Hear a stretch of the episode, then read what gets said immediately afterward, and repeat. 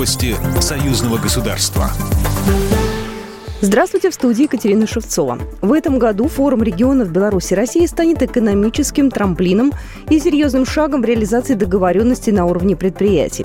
Такое мнение выразил президент республики Александр Лукашенко. Это также будет такой экономический э, этап, э, трамплин э, для сближения наших позиций по ряду вопросов в экономической сфере. Я считаю, что это будет очень такой сильный шаг в реализации этих договоренностей, уже конкретных договоренностей на уровне предприятий.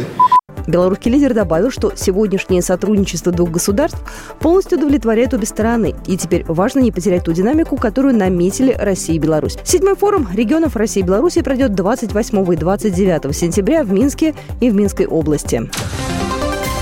БелАЭС готовится вывести на минимальную мощность. Сейчас на станции проходят гидравлические испытания. Они идут по плану. После того, как на первом энергоблоке проверят работу насосов и контуров охлаждения, его ждет испытание посложней. Более подробнее о подготовке рассказал Михаил Михадюк, заместитель министра энергетики Республики Беларусь.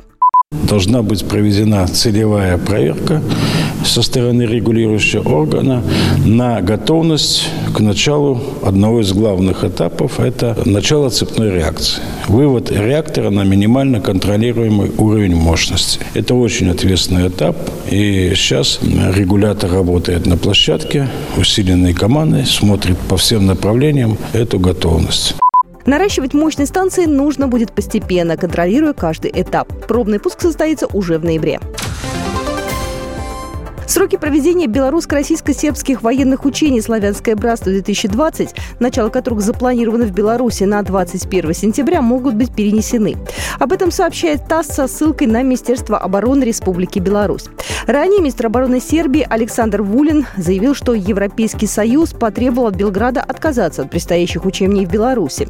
В результате сербское правительство приняло решение заморозить все военные учения со всеми странами на 6 месяцев. Планировалось, что во второй половине сентября на военном военном полигоне Брески под руководством командующего силами специальных операций Вооруженных сил Беларуси будут проведены совместные плановые белорусско-российско-сербские тактические учения «Славянское братство-2020», которые проводятся поочередно на территории одной стран-участниц.